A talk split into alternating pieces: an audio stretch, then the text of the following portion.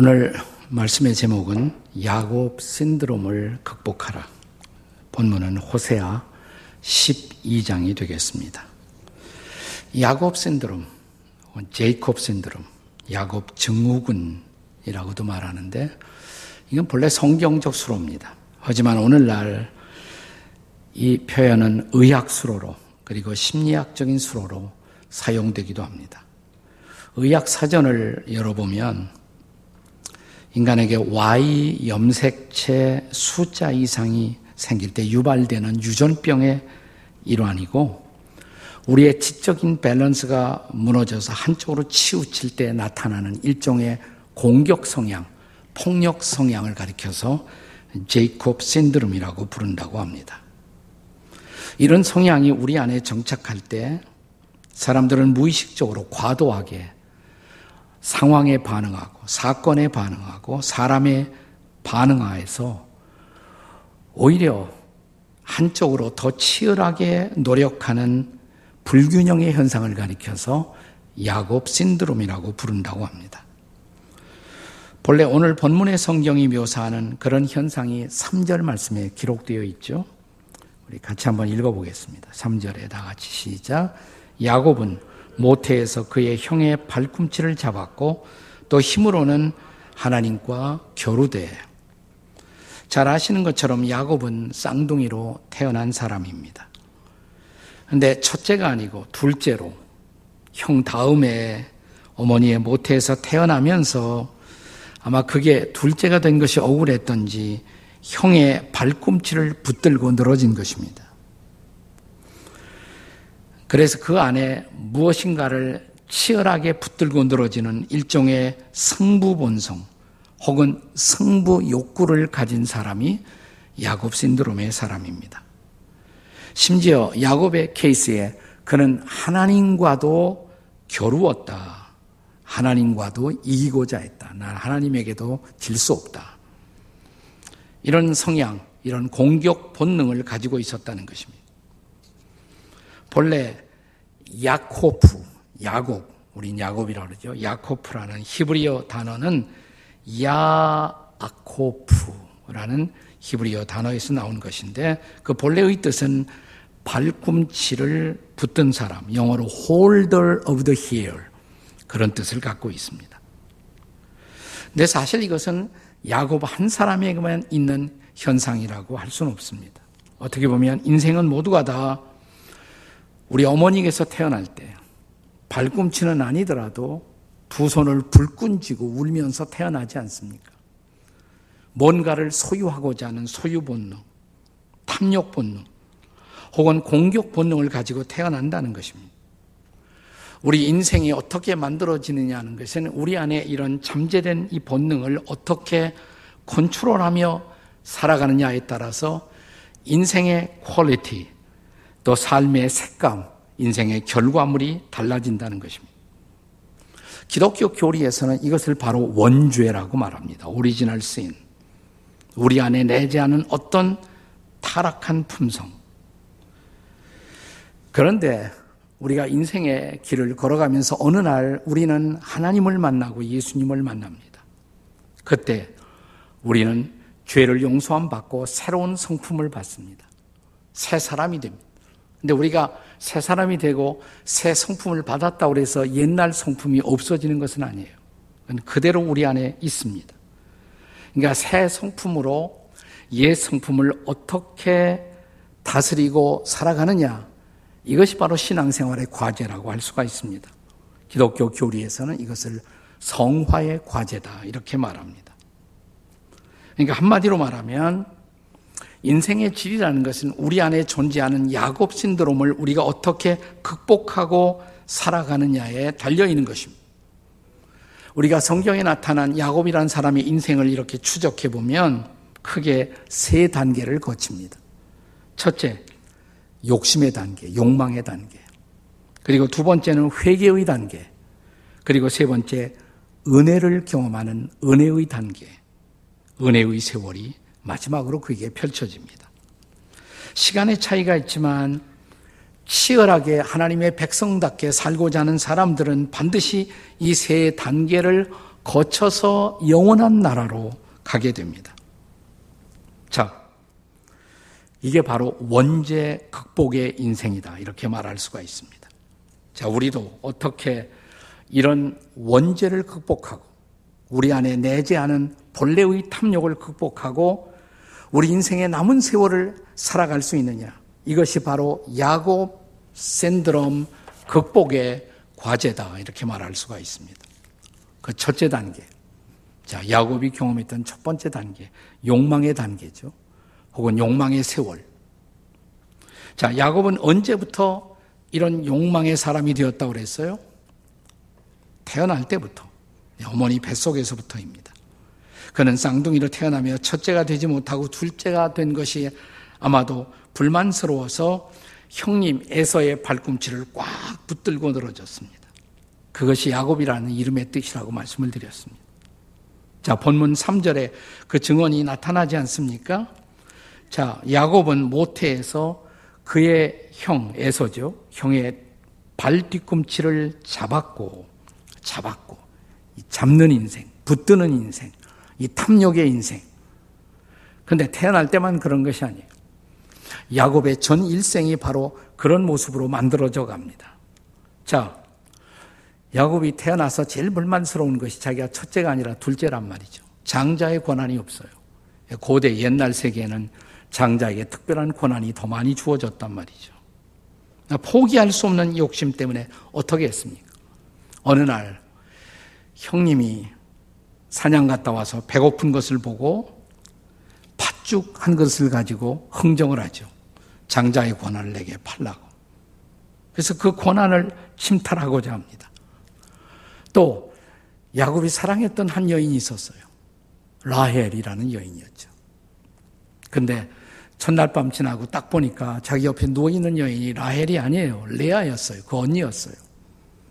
나 포기할 수 없는 그 욕망 때문에 어떻게 했습니까? 자, 외삼촌의 집에서 7년을 더 일합니다. 그리고 마침내 라헬까지 자기 아내로 삼습니다. 그리고 마지막 자기 아버지가 인생을 떠날 때 에서가 이삭이 자기 아버지가 인생을 떠날 때 그 아버지의 어두운 눈, 그 시력을 이용해서 자기 엄마를 또 사로잡아 갖고 엄마하고 같이 각본을 짜 갖고 자기가 형 마치 애서인 것처럼 연극을 하죠. 형은 몸에 털이 많았는데 짐승에 털을 붙이고 형의 목소리를 흉내내면서 아버지가 세상 떠나기 전에 마지막으로 내리는 축복, 장자의 몫의 축복, 그 축복을 받아냅니다.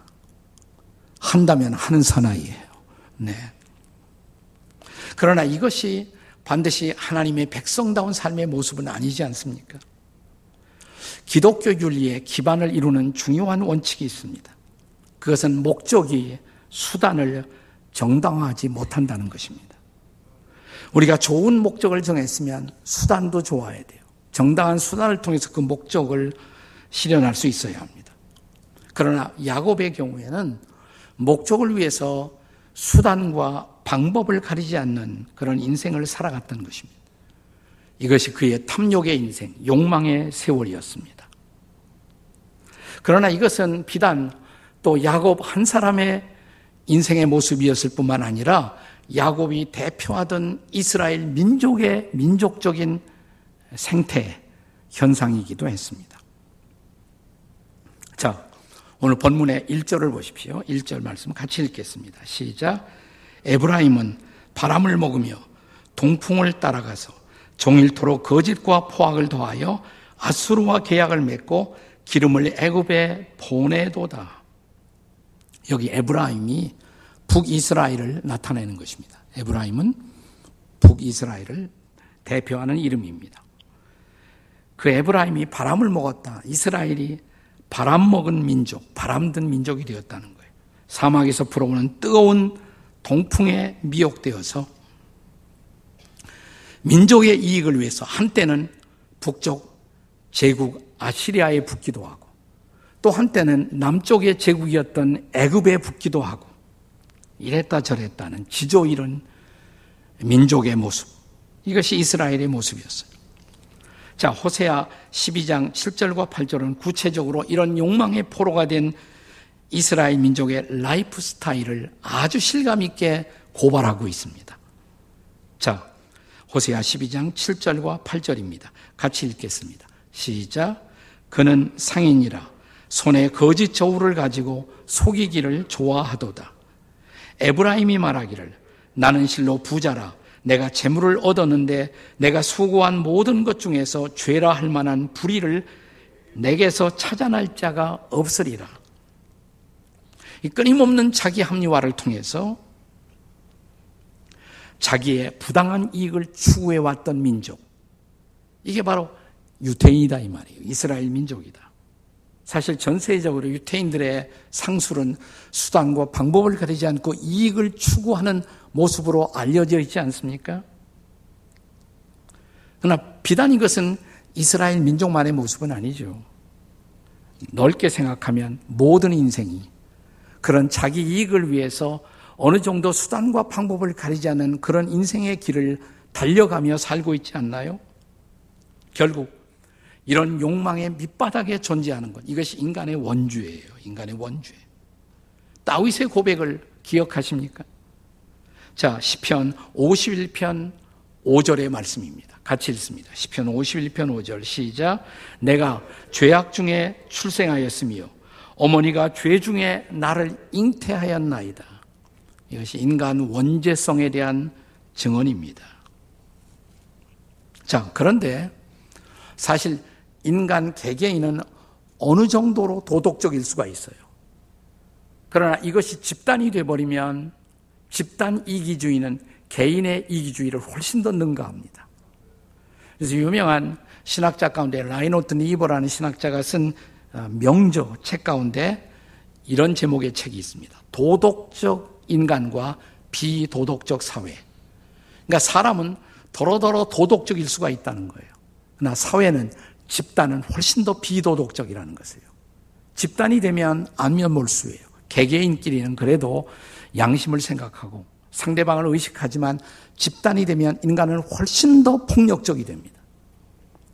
그래서 집단 이기주의가 더 무서운 것입니다. 국가 이기주의. 국익을 위해서 수단과 방법을 가리지 않고 옆에 있는 이웃 나라들을 침탈하고 전쟁을 일으키고 그것이 인류의 역사잖아요. 이스라엘도 예외가 아니었던 것입니다. 이것이 우리가 살아왔던 죄에서 벗어나지 못하는 욕망의 인생, 그 욕망의 세월을 살고 있는 사람들의 모습인 것입니다. 네, 이렇게 살아서는 안 되죠.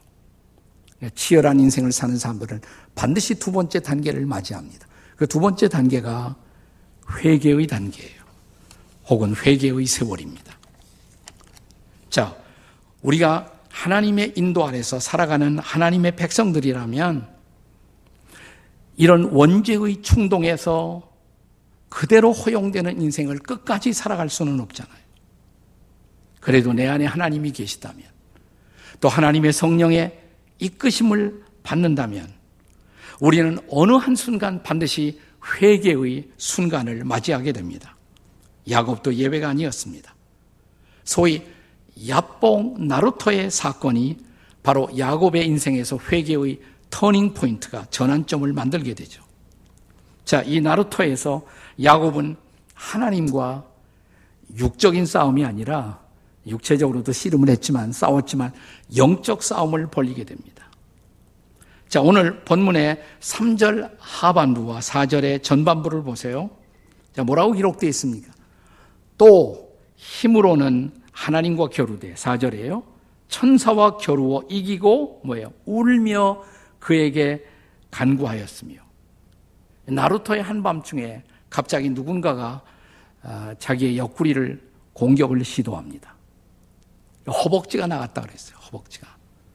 근데 처음에는 아마도 이 나루토에 있는 어떤 깡패들인가 이렇게 생각했을지 모릅니다. 그러나 한순간 그 상대가 자기에게 싸움을 걸어온 상대가 누구인가를 야곱은 알아채립니다. 하나님이셨어요. 천사의 모습으로 사람의 모습으로 등장해서 자기를 치고 있는 하나님. 아마 야곱은 수단과 방법을 가리지 않은 인생을 살면서도 늘 마음속에 이런 생각이 있을 거예요. 내가 이렇게 살다가 한 번은 맞아 죽지. 드디어 그때가 온 것입니다. 오 하나님. 그러자 하나님인 걸 상대가 의식하자마자 이번에는 하나님을 붙들고 늘어집니다. 그리고 그에게 울면서 간구했다. 본문에 그렇게 기록되어 있죠. 하나님, 저 좀 살려주세요. 하나님, 저를 용서해 주세요. 그리고 하나님, 나 이제 하나님 없이 못 살아요. 그렇게 하나님께 간구했던 것입니다. 우리가 흔히 이 나루토에서 야곱이 뭐 축복을 받았다 이렇게 말하지만 저는 그것이 어떤 물질적인 축복이 아니라고 생각해요. 그런 축복을 구할 정신도 없었을 거예요. 지금 사느냐 죽느냐는 싸움인데. 그러나 상대방이 하나님인 것을 의식한 순간 하나님 저 좀 살려주세요. 하나님 저 이제 하나님만 붙들고 살게요. 내가 마음대로 살아봤지만 그것이 혼돈이었습니다. 엉망이었습니다. 이제 하나님만 붙들겠습니다. 자, 이런 회개가 비로소 야곱의 인생에 새로운 전환점을 만든 것입니다. 이런 회개는 개인에게도 필요한 것이고 한 집단 공동체에게도 필요한 것이죠. 본문의 2절을 보세요. 2절 말씀 같이 읽겠습니다. 시작. 여호와께서 유다와 논쟁하시고 야곱을 행실대로 벌하시며 그 행위대로 보상하시리라. 여기 구절에는 당시에 북쪽 이스라엘과 남쪽 유다로 나누어져 있는데 이 북과 남을 다루시는 하나님의 섭리가 조금 달랐다는 것입니다. 사실 북쪽 이스라엘에 비해서 남쪽 유다 사람들이 훨씬 더 도덕적이었습니다. 경건했습니다. 그리고 덜 부패했습니다. 그래서 하나님은 먼저 북쪽 이스라엘을 징벌하십니다. 그래서 북쪽 이스라엘은 사실은 주전 BC 722년에 아시리아 제국에서 멸망해요. 멸망한 다음에도 남쪽 유다는 거의 130년 이상 버티고 잘 나갑니다. 물론 결국은 남쪽 유다도 주전 BC 586년에 바빌로니아에 의해서 멸망하긴 합니다. 그때 하나님이 하신 일이 뭐냐? 하나님이. 자, 여기 호세아 12장 10절의 말씀을 들어보십시오. 같이 읽겠습니다. 다 같이 시작. 내가 여러 선지자들에게 말하였고 이상을 많이 보였으며 선지자를 통해 비유를 베풀었노라. 이게 무슨 얘기죠? 내가 비전을 보여주었다. 그리고 비유를 베풀었다. 선지자들 보내서 너희들을 깨우치려고 했다. 너희들 회개하라고. 이렇게 살면 안 된다고. 네. 자, 이제 호세아 12장 1절부터 6절이 오늘 본문이죠. 텍스트. 이 본문의 결론이 뭡니까? 마지막 6절입니다. 6절 말씀. 어떻게 시작됩니까? 결론이 그런즉 너희 하나님께로 돌아와서 이제는 돌아와야 한다는 거예요. 이제는 회개해야 한다는 거예요. 사실 지금까지 우리가 살펴보았던 이 호세아서 전체의 메시지가 회개입니다, 사실은. 우리가 이미 살펴보았던 호세아 6장 1절의 말씀을 다시 한번 묵상하십시다. 호세아 6장 1절 다 같이 시작. 오라 우리가 여호와께로 돌아가자. 여호와께서 우리를 찢으셨으나 도로 낫게 하실 것이요 우리를 치셨으나 싸매어 주실 것이요. 네. 그게 호세아 전체의 메시지란 말이에요. 자, 그렇습니다. 이제 야복의 나루토에서 야곱은 돌이킵니다. 회개합니다. 상처를 입었지만 하나님께 얻어맞고 정신을 차린 야곱. 그러나 이제부터라도 야곱은 새로운 세월을 살기 시작합니다. 우리에게도 이런 회개의 날이 있었나요? 우리 민족에게도 이런 회개의 날이 있었나요? 자, 이제 회개 후에 다가오는 세 번째 단계가 바로 은혜의 단계입니다. 혹은 은혜의 세월, 은총의 세월입니다. 자, 야곱이 야복의 나룩토에서 이 회개의 체험을 하면서 달라진 것이 뭘까요? 뭐가 달라졌어요? 창세기 32장 28절에 보면 같이 읽습니다. 시작.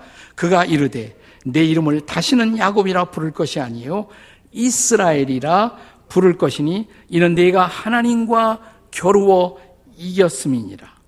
뭐가 달라졌어요? 이름이 달라졌습니다. 이름은 우리들의 존재의 상징이 아니겠습니까? 그러니까 이름이 달라졌다. 우리의 존재가 새로워졌다는 것입니다. 자, 지금까지의 이름은 야코프, 야아코프 발꿈치를 틀어지고 살았던 욕망의 세월을 살았습니다. 그러나 이제 새 이름을 받습니다. 이스라엘. 이스라엘이 무슨 뜻이냐? 학자들에게 여러 가지 이론이 있습니다만은 가장 보편적인 해석은 이것입니다. 이스라엘 할 때 엘은 하나님이고 이스라는 말이 하나님이 다스린다. God rules. 하나님이 다스린다. 하나님이 통치하신다. 지금까지는 내가 내 마음대로 인생을 살았지. 내 뜻대로, 내 욕망대로. 그러나 이제는 내가 다스린다. 하나님이 다스려주는 인생.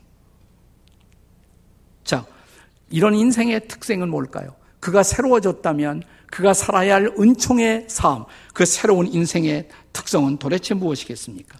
본문 6절에 의하면 하나님께로 돌아와 살아가는 사람들이 붙들어야 할 두 가지의 키워드가 등장합니다. 자, 6절 같이 읽겠습니다. 6절 시작. 그런즉 너의 하나님께로 돌아와서 인애와 정의를 지키며 그 다음에 항상 너의 하나님을 바랄지어다. 두 가지 키워드가 인애와 정의예요. 돌아왔다면 회개했다면 이제 인애의 삶, 사랑하는 인생을 살아야 한다.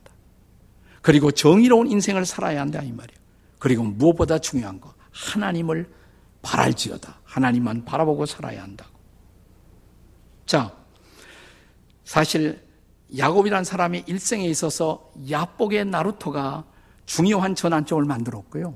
또 하나 야곱의 인생을 바꾼 중요한 장소가 하나 더 있습니다. 야복의 나루토 말고 그게 뭘까요? 자, 오늘 본문 4절로 돌아가 보겠습니다.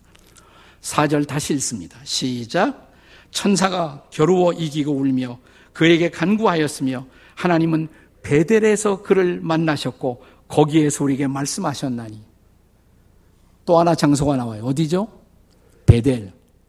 하나님이 야곱을 베델에서 만나 주셨다. 거기에서 말씀하셨다. 벳엘, 베이트엘, 하나님의 집이란 뜻이죠. 사실 정확하게 말하면 야곱은 베델을 두 번 지나갑니다. 외삼촌 라반의 집으로 가는 도중에 베델을 들리고요. 나중에 외삼촌 라반의 집에서 떠나서 자기 고향으로 돌아오면서 다시 베델을 지나갑니다. 처음 베델을 지나갈 때 밤중에 야곱이 꿈을 꾸다가 자, 이 지상에서 하늘을 연결하는 사닥다리가 펼쳐지지요. 천사들이 오르락내리락 해요. 자, 그 사닥다리 꼭대기에서 말씀하시는 하나님, 그 하나님을 만납니다. 하나님을 체험합니다. 하나님의 임재를 체험하는 거예요. 그리고 그 장소, 자기 하나님을 만났던 그 장소를 베이트 엘 하나님의 집이다 이렇게 명명했습니다. 하나님을 만났던 곳. 그런데 이제 고향으로 다시 자기 인생의 정리를 위해서 돌아오면서 그는 베델을 또 한 번 지나갑니다. 그때 그는 위대한 한 가지 결단을 합니다. 그 결단이 뭘까? 창세기 35장 2절입니다. 창세기 35장 2절 같이 읽겠습니다. 시작. 야곱이 이에 자기 집안 사람과 자기와 함께한 모든 자에게 이르되 너희 중에 있는 이방 신상을 버리고 자신을 정결하게 하고 너희들의 의복을 바꾸어 입어라. 그가 고향으로 가기 전 베델을 지나면서 재단을 쌓아요. 우리식으로 말하면 예배를 드리는 거예요. 그때 하나님의 음성을 다시 듣습니다. 그 음성이 뭐냐?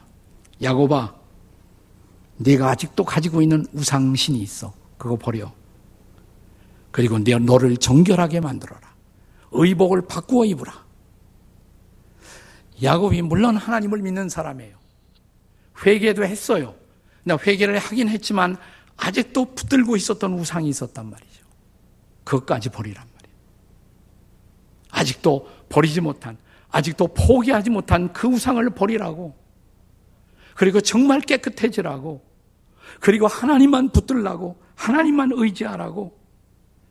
그리고 주신 말씀이 오직 하나님만 바랄지어다. 하나님만 바랄지어다. 이제 정말 사랑의 삶을 살고, 이제 정말 하나님만 의지하고, 의로운 삶을 살고, 하나님만 바랄지어다. 이렇게 말씀하십니다. 우리 교인들이 다 저와 저희 가정을 위해서 그동안 기도해 주셨습니다만은 지나간 한 달 혹은 한 달 반이 저에게서는 10년이라는 시간을 지난 것처럼 아주 많은 생각과 또 많은 아픔과 기도와 그리고 하나님의 음성을 듣는 그런 시간이었습니다. 제 둘째 아들을 보내면서 10월 초순에 미국에서 변호사로 있던 제 아들이 하나님의 부름을 받아 하나님 나라로 떠났습니다. 나이가 한국 나이로 43세면 인생의 어떤 의미에서는 절정이죠. 절정에 간 것입니다. 지난 목요일 날 추모 예배에서 제가 인사를 드리면서 그런 고백을 했습니다마는 근데 내 아들의 인생에서 절정이 뭘까? 제가 애도 기간을 지나면서 계속 생각했어요. 이 친구는 우리 아들은 놀 때는 아주 화끈하게 노는 성격이에요. 공부를 별로 안 했습니다. 그래서 한동대 로스쿨을 갱신이 들어갔습니다. 간신히. 근데 졸업할 때는 수석으로 졸업했어요. 결심하니까 또 무섭게 결심을 해요. 이 친구가 좀 무섭게 아파가면서 공부를 해서 수석으로 졸업했고 한국의 로펌 중에서 가장 권위 있는 로펌 중에 하나인 율촌의 변호사로 들어갔고 어릴 때부터 이 친구가 너무 게임을 좋아했어요. 그래서 저희는 참 걱정을 많이 했습니다. 이러다 게임 중독되는 것이 아닌가. 변호사가 되더니 자기의 꿈이었던 게임 회사, 스포츠 회사, EA 회사의 변호사가 되고 인생의 절정들이 있었어요. 그러나 정말 내 아들의 절정에서 불러가신 이유, 절정은 뭘까 그러다 갑자기 어느 날 하나님이 제 마음속에 주신 생각이 있었어요. 제 아들이 2월 달에 대장암 4기 선고를 받고 8개월을 투병했는데 그 투병하는 기간이 절정이 아니었을까? 첫 번째 수술 끝나고 제가 전화를 해서 물었습니다. 어떠니 수술은 잘 됐다고 하는데 아빠 그냥 하루하루 하루하루 즐거워하고 하루하루 감사하면서 살 거예요. 아, 굉장히 제 마음에 은혜가 되더라고요. 그래. 그런 마음으로 우리 함께 기도하자. 이 시간을 지나자. 그러나 상태는 별로 호전되진 못했습니다.